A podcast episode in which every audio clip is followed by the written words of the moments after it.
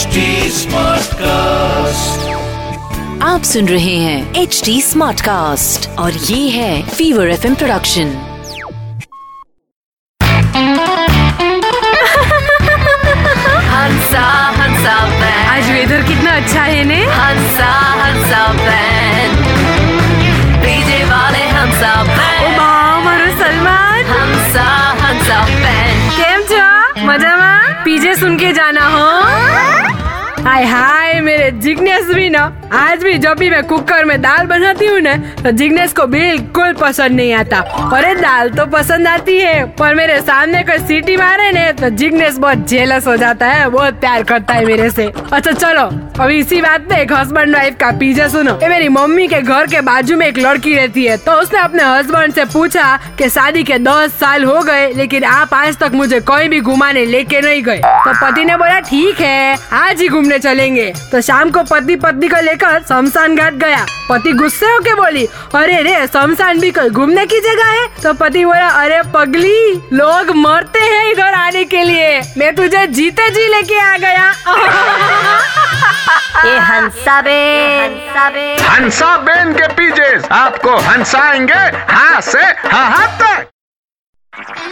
आप सुन रहे हैं एच डी स्मार्ट कास्ट और ये था fever FM production H smart Smartcast.